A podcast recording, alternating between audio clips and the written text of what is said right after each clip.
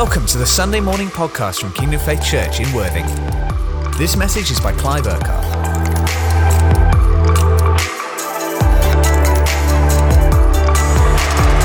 Last week was a bit more of a flowy kind of morning, and maybe you thought it's going to go in that direction again today uh, because of the way we've just been starting. I believe it's right just to bring some, some word uh, this morning and, I, and, and we respond to that, but really to pick up from what God's been doing over these last few weeks in, in all of our lives. And, and last week it was like, what do we call it? Because it was, it was about the race that God has marked out for us to run. And, and, part of that, what does that mean? What does that look like? And Paul the Apostle very much talking about throwing off everything that hinders and the sin that so easily entangles and run the race that is marked out for us. We don't run a race aimlessly like people go after things in this world to try and kind of fulfill their lives in different ways. No, we're, we're running a race that is, is an eternal race that has significance now in us and for other people.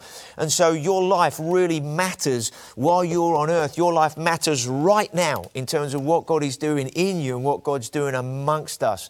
And last week's message was, was very much uh, towards each one of us as individuals and what God's doing in us and how we respond and how we live a revival life, a life that is marked out, a life that is set set apart, a life that is clean, a life living short accounts with God, where we don't allow sin to stack up, but we're making sure we are we are living in the way that God wants to, a desire and a hunger rising up in us. And, and we're going to pick up on that this morning but really look at what does it mean to, for, for us to live that together, the race that God has marked out for us to, to run and to live uh, together. So we're going to look at quite a few scriptures, and, and some of what we're going to look at this morning, you might think, well, doesn't that just normally relate to prayer and agreement in prayer?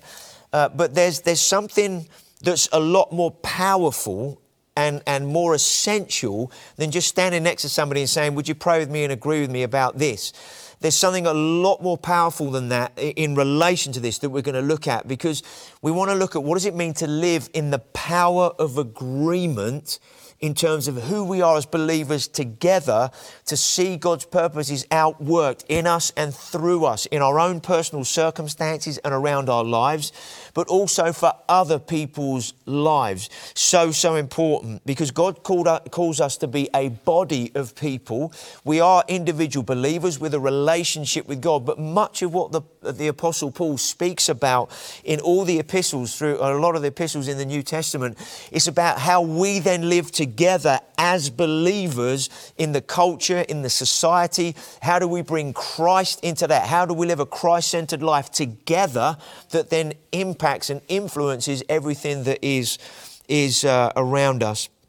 Now, over this lockdown time, we've all had a little bit. I know we've come out of the lockdown in that sense, but we're still living under some restrictions and things are different. And uh, how long they're going to go on for like this, who knows? There are some new normals in the way everybody's thinking out there and the way things are happening. And, and on one level, we've had a little bit of a taste, as we've said before, of, of having some pressure or restrictions on our lives that in this country we're not really used to. We're used to just going about our business, our daily lives, and, and however we want to worship and everything else. And, and we've had the freedom to kind of just live, in one sense, however we want to in, in this nation.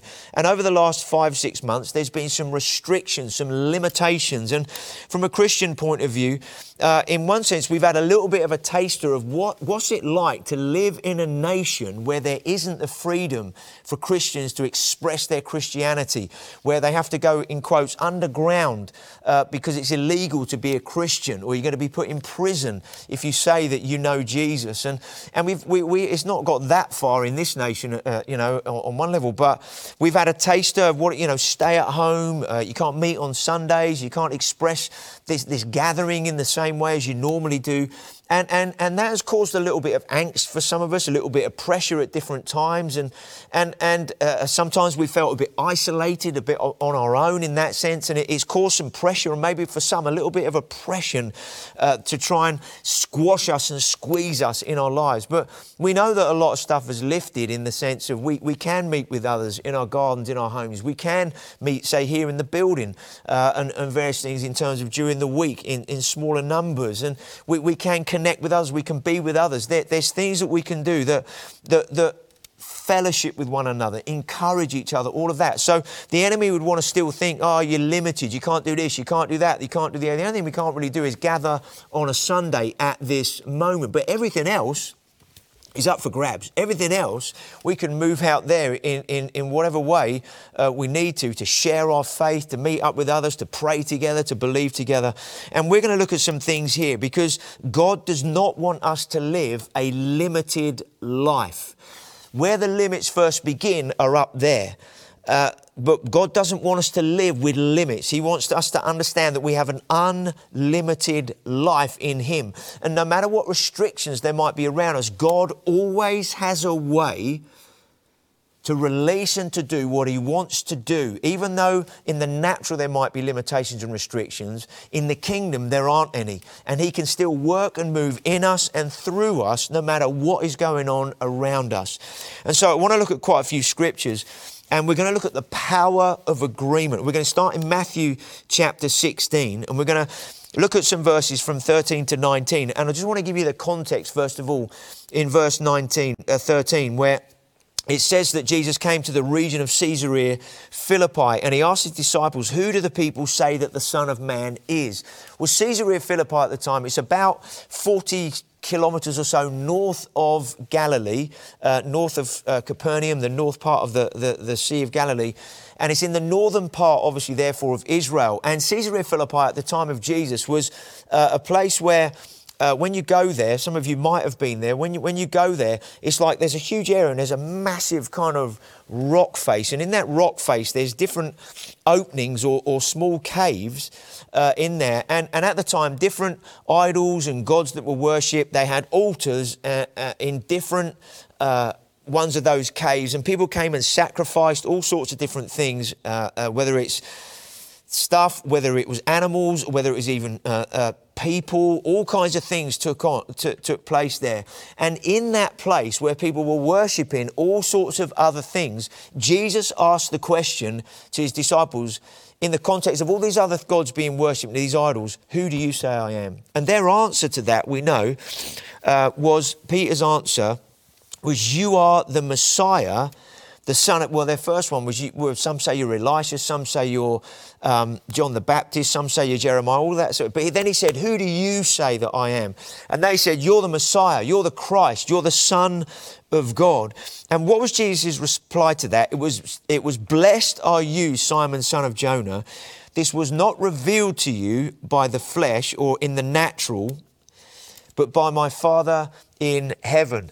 So Peter had a revelation that Jesus is the Messiah, you're the Christ. Then what did Jesus say? Because these are the things that we want to get hold of this morning and look at some other scriptures that are going to be so, so relevant for us. He says, I tell you that you are Peter, and on this rock, on this revelation that I am the Messiah, I am the Christ, I will build my church and the gates of hell, Hades, will not overcome it. The word church there is ecclesia. It does mean a people called out and set apart. On this rock, I'm going to build my set apart, called out people. But also, there's a, there's a wider, stronger meaning than just being set apart. It means those who are going to govern, those who are going to rule and reign spiritually, those who are going to, in the spirit, they're going to pray, they're going to decree, they're going to. Uh, determine some things spiritually. He says, On this rock, on this revelation that I'm the Christ, I'm going to build my ecclesia, my called out, set apart, overcoming, dominion minded, living people, and the gates of hell or Hades will not overcome it. One of the caves in Caesarea Philippi was called Hades, the gate of hell or the gate of Hades. And, uh, and so, in that context, he said, and, and not even the gates of hell are going to overcome this people who live on the rock, on the revelation of who I am. Then what does he say in verse 19? I give you the keys of the kingdom of heaven, whatever you bind on earth will be bound in heaven, whatever you loose on earth will be loosed in heaven. When you read that, what, what in, in the original uh, language, the Greek that was written there, it says, What you bind on earth has already been bound in heaven, and what you loose on earth has already been loosed in heaven.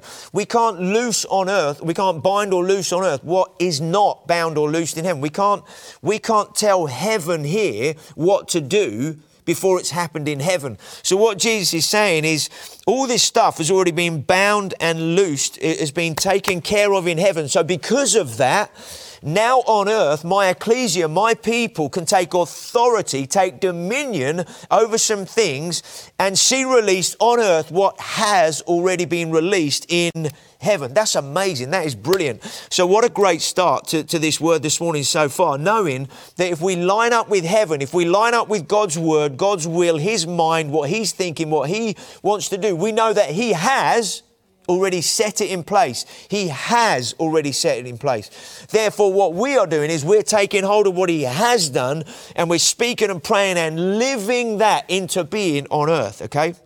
So, where do we go from here? 2 Corinthians 10, verses 3 to 5. What does it say there?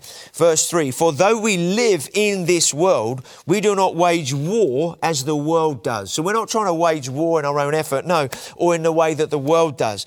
How do we know this? Because in verse 4 it says, The weapons we fight with are not the weapons of this world. In this world, people are fighting against one another for whatever reasons. But we're not fighting against people. As believers, we are connected, we are in the kingdom of God.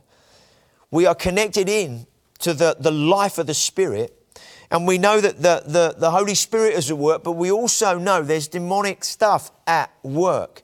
And the life that we have on the inside of us is more powerful than the negative demonic life that can be going on around us. How do we know this? Because it says here, the weapons we fight with are not the weapons of this world. On the contrary, they have divine power to demolish strongholds. Come on. So you're a person of faith this morning. If you know Jesus today, you are a person of faith. What we're speaking about right now is who you are on the inside of you. The weapons that you have been given in the power of the Holy Spirit uh, is a divine power. So you and I, we have the divine power of who God is on the inside to demolish strongholds. Demolish means to completely ruin, to smash to pieces pieces. That's what the word demolish means. It means that whatever's been demolished is unrecognizable afterwards. Come on, that's who we are. That's the kind of faith that we have. Then it says in verse 5 in, in this divine power that we've been given, we demolish arguments and every pretension that sets itself up against the knowledge of God, and we take captive every thought to make it obedient to Christ. So we're in this spiritual war, this spiritual battle. We're, we're running this race that's been marked out for us as individuals, but also together, which this is building up to, okay? Uh, in a few moments, this will make sense in terms of what we're speaking about together this morning. But, but what it says here, we demolish every argument and pretension that sets itself up against the, the knowledge of God. So we take captive every thought ourselves, first of all. Because if we don't take captive our own thoughts and what's going on up here, we won't be able to operate in the power of the Holy Spirit, in this divine power that God has given us in terms of the weapons that we fight with to demolish strongholds. Because if we don't believe in here and here, mind, heart, heart, mind together, if we're thinking something else, I don't know if this is going to work. I don't know what I believe. I don't know what God wants to do. It's very difficult to be confident then to know that what you're going to pray and what you're going to say and how, you, how you're living is going to make a difference, is going to change anything. So we have this divine power. We take every thought captive. We sur- surrender, submit our thoughts to His so that what we're thinking and what we're believing is what He is thinking and what He is believing, what He is saying. Okay? Now, let's just keep going for a minute. 1 John 5 14 to 15. It then says here, This is the confidence we have in approaching God. So, this is our confidence that if we ask anything according to His will, He hears us.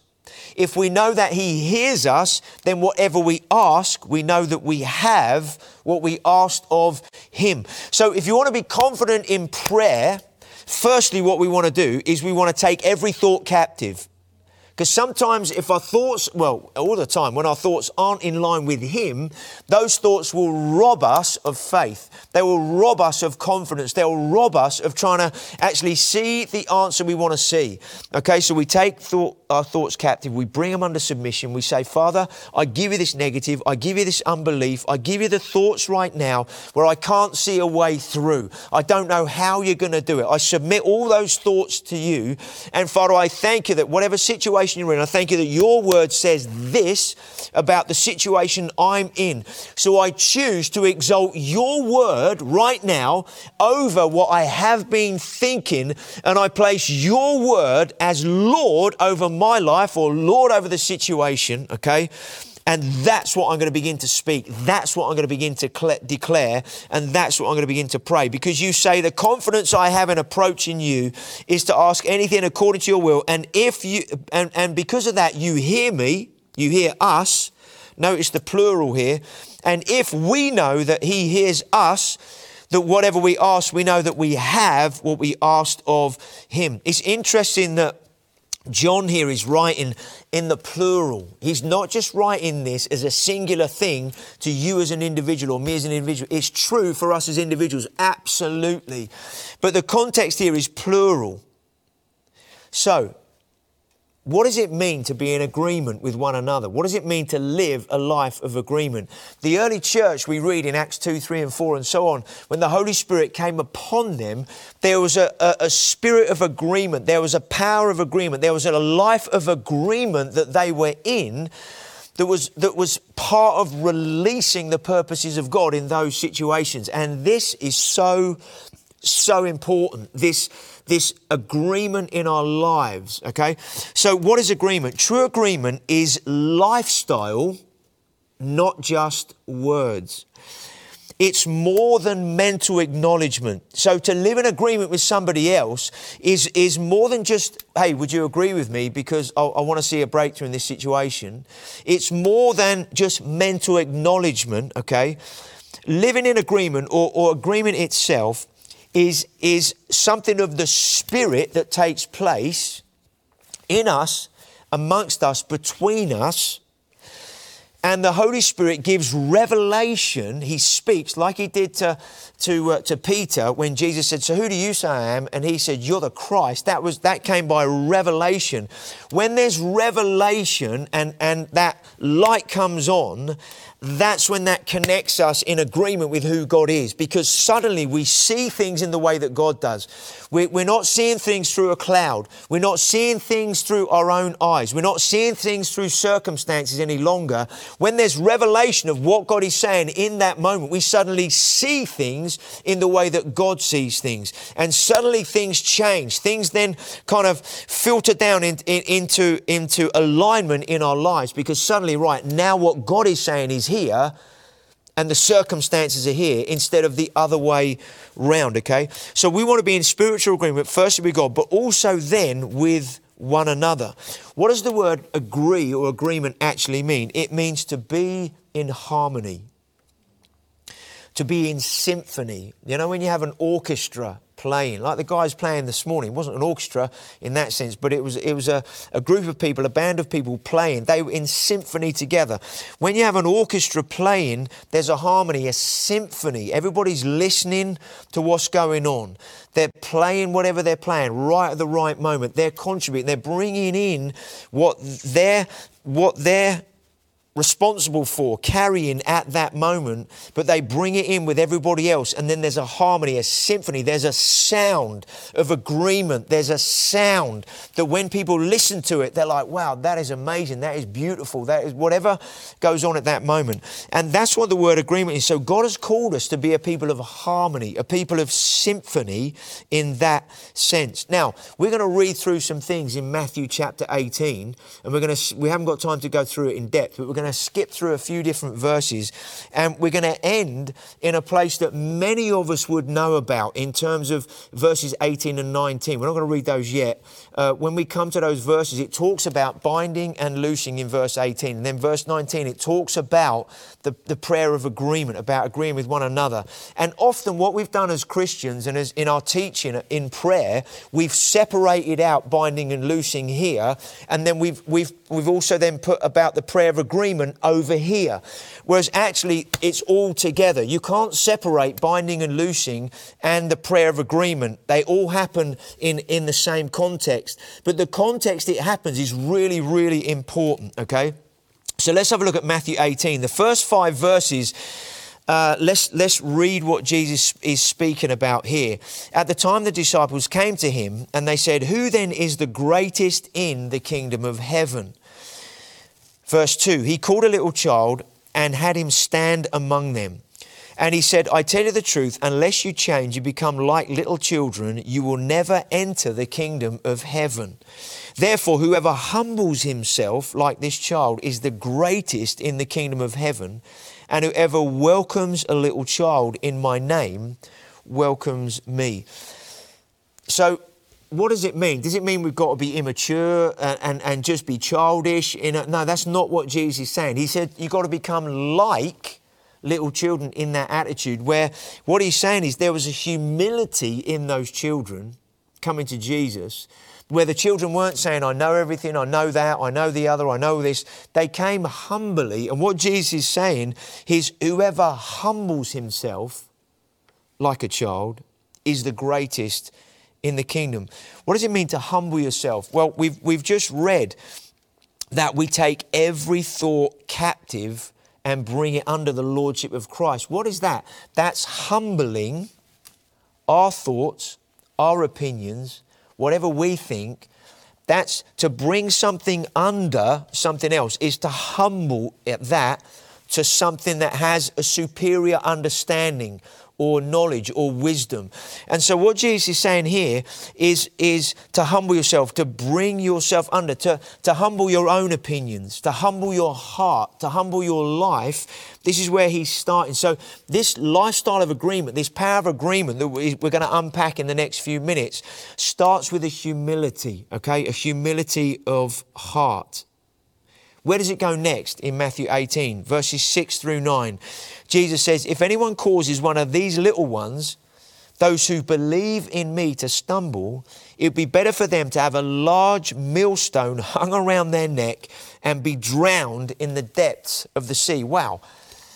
You know, I think sometimes, you know, when we read the word, we sometimes skip over some of what Jesus says. I mean, listen to what he's saying there. He's saying, if you cause one of these little ones to sin, it's better, to, better it'd be better for them to have a large millstone around their neck and be drowned in the depths of the sea.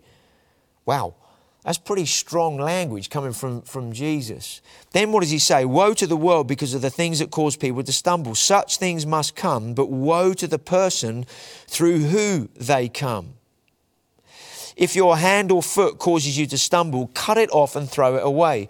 It's better for, your, for you to enter life, that's eternal life, maimed or crippled, than to have two hands or two feet and be thrown into eternal fire. If your eye causes you to stumble, gouge it out and throw it away. It's better for you to enter life with one eye than to have two eyes and to be thrown into the fire of hell. Well, that's, that's, that doesn't sound like um, uh, politically, politically correct kind of language that Jesus is coming out with.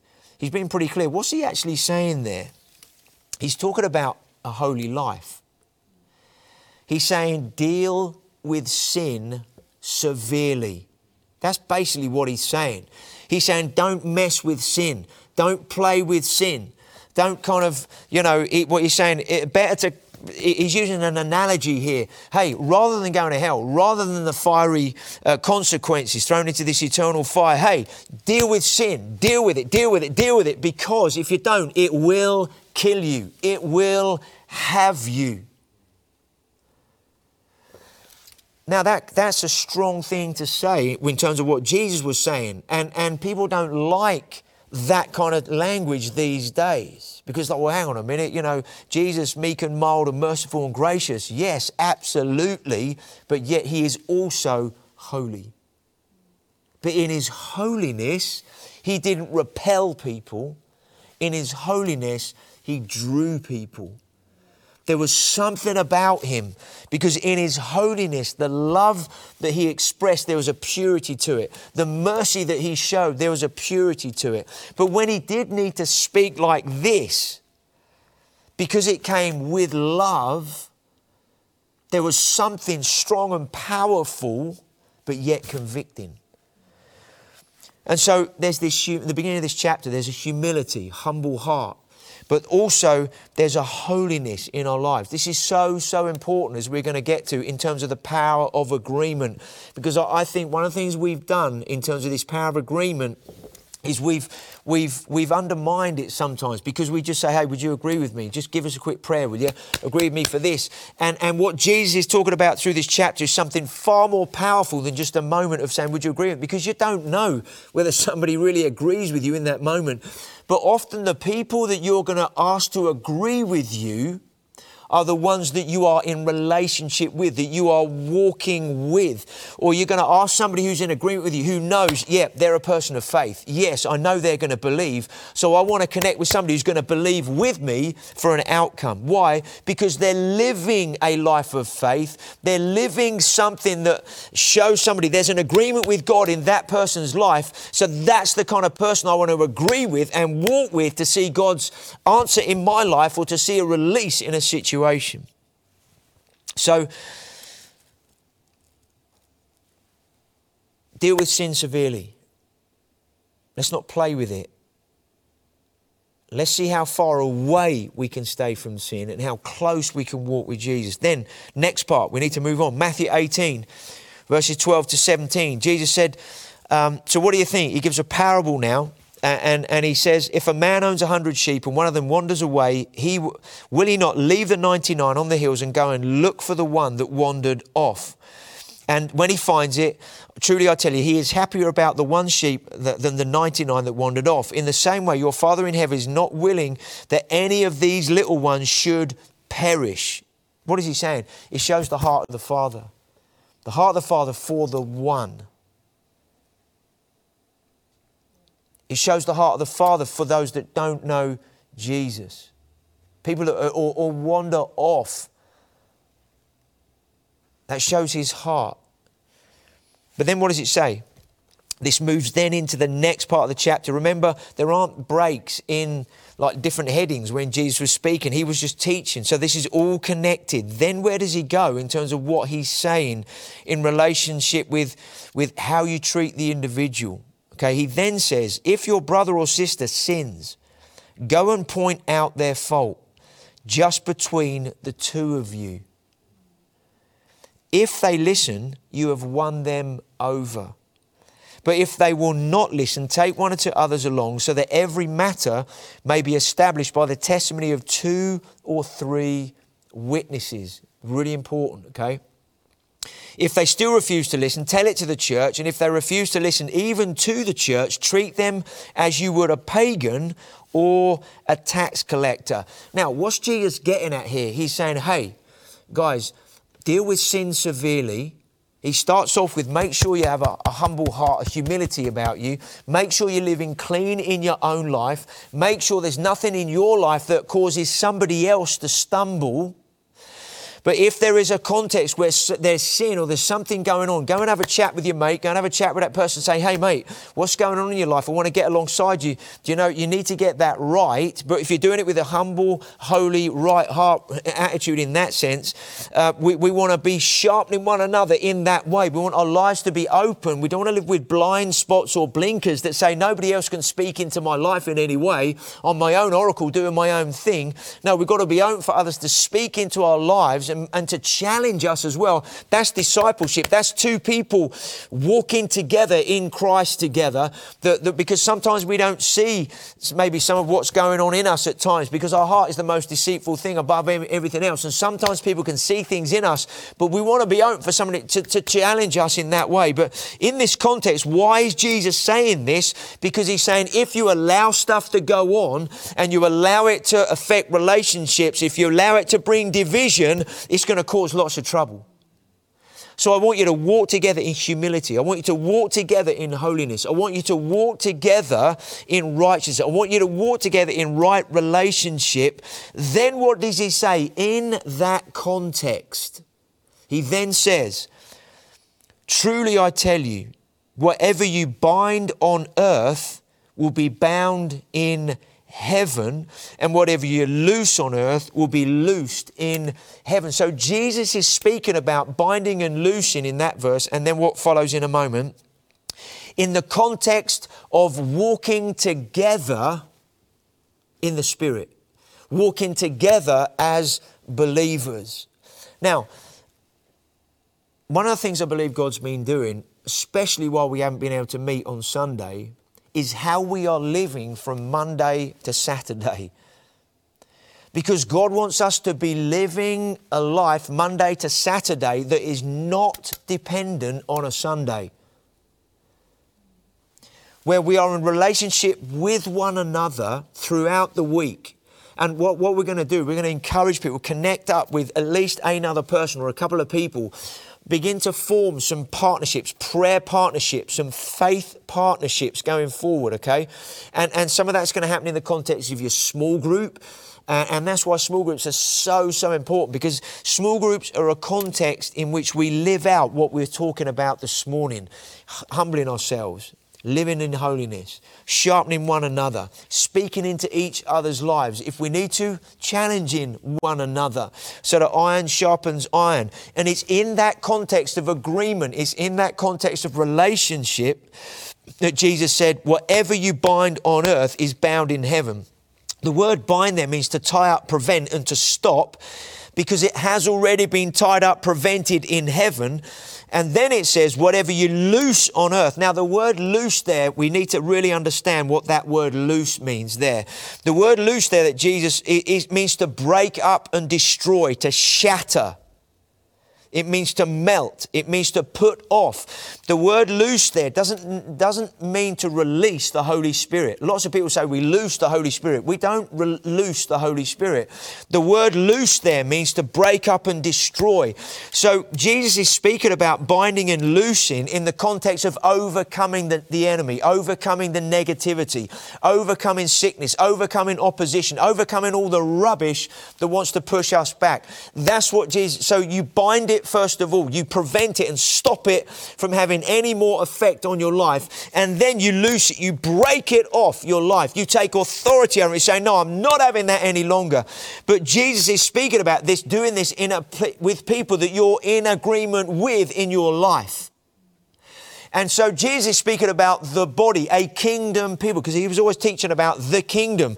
But he says here, in the context of people get, having right relationships, he talks about the church here. Jesus doesn't use the word church often. I think it's only twice in the New Testament he uses the word church, or three times uh, himself. And this is one of them. Okay, the power of agreement. But then what does he do? In Matthew 12, he says, How can you a- enter a strong man's house and carry off his possessions unless you first tie up the strong man? Then you can plunder his, his house. So, what are we doing first? We're binding the strong man, we're in agreement with others. Why is this so important? Because in the days ahead, Christianity cannot be based on or dependent on Sunday gatherings yes, sometime soon we'll be, we're trying to look, you know, even now we're having conversations, you know, if we, when could we start to gather again on Sunday? When could we meet? What would that look like? How do we do that in a way that's worth doing, is going to work? But there's other contexts you can meet up still at the moment. You can meet in the building up to 30 people here at Roffey Place. Uh, you, you can gather in your gardens up to six people. You can meet together. You can believe together. You can meet up two or threes, agree together. This is, this is, I believe, God wants to release the Christian life and Christianity and His kingdom in a greater way through our lives, Monday to Saturday, than us just thinking, when are we going to get Sunday back? Okay? Sunday's going to be awesome when we do meet back, but Sunday's awesome now because we are having Sunday together, even though we're in our own homes. Then we've got to bring this to a close. Matthew 18, verse 19. What does it say here? Jesus speaking in the context of everything we've been saying. Again, I truly tell you that if two of you on earth agree, now, that word agree, as we've just heard, is not just turning to your mate and saying, Would you agree with me? out of nowhere or somebody else you just come across. No, he's talking about in the context of people walking together, living together in faith, in agreement, in holiness, in humility, one with another, speaking into each other's lives. That's the context. And he says, where two on earth agree in that way and that about anything they ask for, it will be done for them by my Father in heaven. Wow. We want prayers answered, we want outcomes. Jesus is describing what it looks like in the context of relationships, small groups, small clusters, two or three people. I want to encourage you, if you're, if you're not doing this already, is to get with a, another believer, a friend of yours. If you're married, it could be your husband or your wife. I mean, you, hopefully, if you're married, you're in agreement anyway and you're praying together in that way. But you could also, you know, there might be others. Maybe if you live on your own, Get into agreement if you're not already with somebody else in your small group or a good friend of yours. You can meet up in your gardens. You can meet up in your homes if there's just a couple of you. You can meet in a coffee shop. You can meet in the park. You can meet with other believers. But let's live like this in agreement with one another. If there's any outstanding issues with somebody else, get them sorted. Get them sorted. Why? It's so important in these days that we're living in agreement together because there's stuff that God wants to do and release. When we live in agreement, there's the promises here in God's word is if you, you then agree about anything, it's going to be done by my Father in heaven. So your life matters, my life, but our lives matter together. So, so important. So at this time, don't be distracted by the stuff of life. Don't be distracted by all the stuff going on in the news, this, that, and the other. Keep your head up. Don't just get your head down. Keep your head up and look at who He is. Worship Him. Listen to what He's saying. If you're struggling that way, get with somebody else and say, hey, can you just pray with me? Can you just help me? I, I just feel I'm challenged at the moment. I'm struggling. Just be honest and open. Don't walk through stuff on your own. That's why we're a body. That's why we're together. That's why we have small groups so we can walk together, be in relationship and, and, and encourage each other. Don't let the enemy take you out at this time. Stand in who you are. Get others to stand with you. Whatever you're doing in your room right now, just close your eyes. Father, I thank you that we're not victims, we're victors.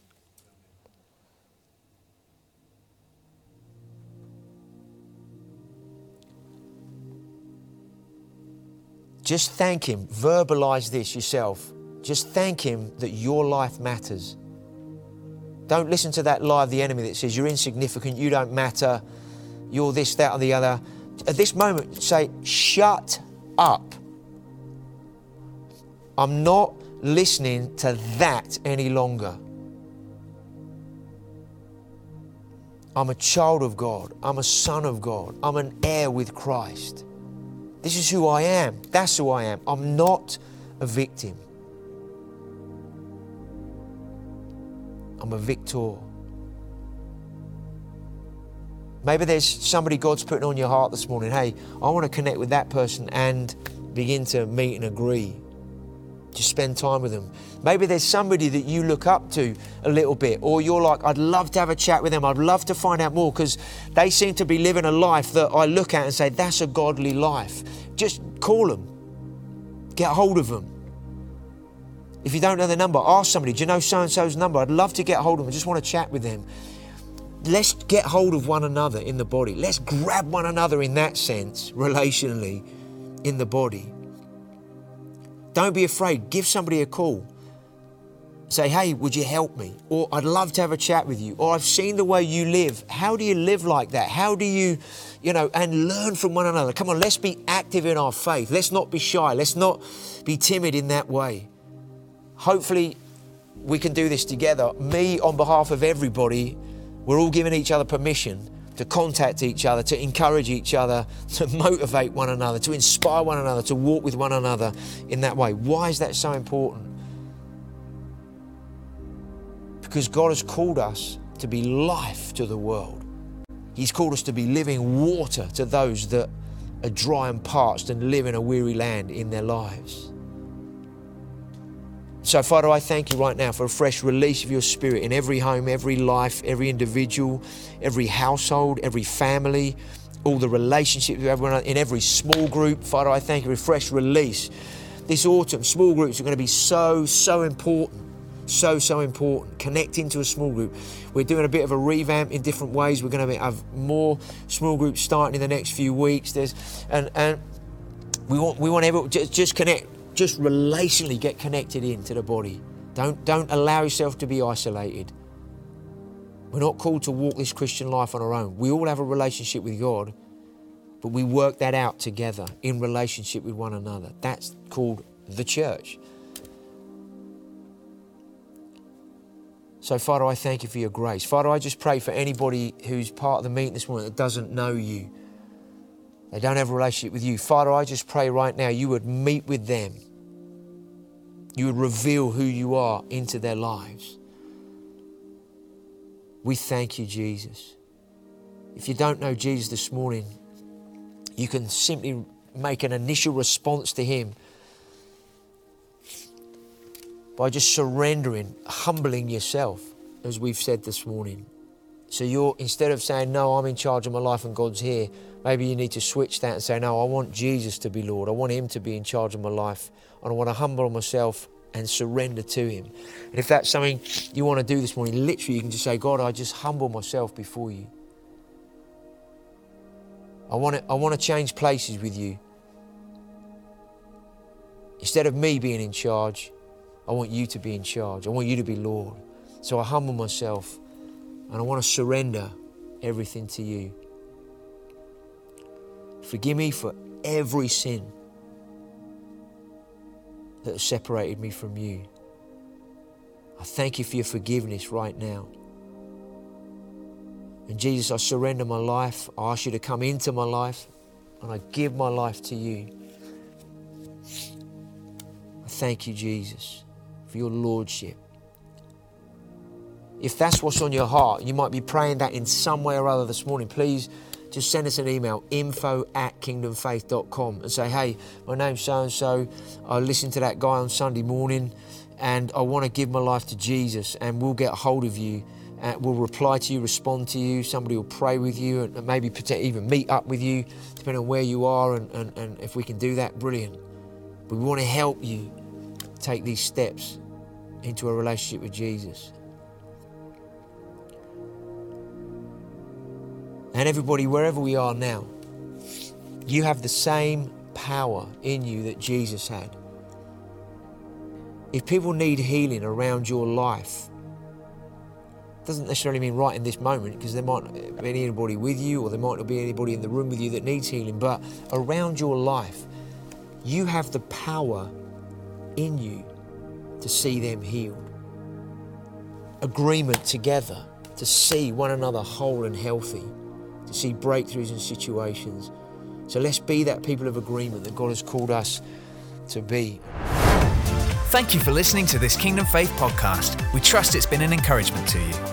For more information and resources from Kingdom Faith and our other audio and video podcasts, please visit www.kingdomfaith.com.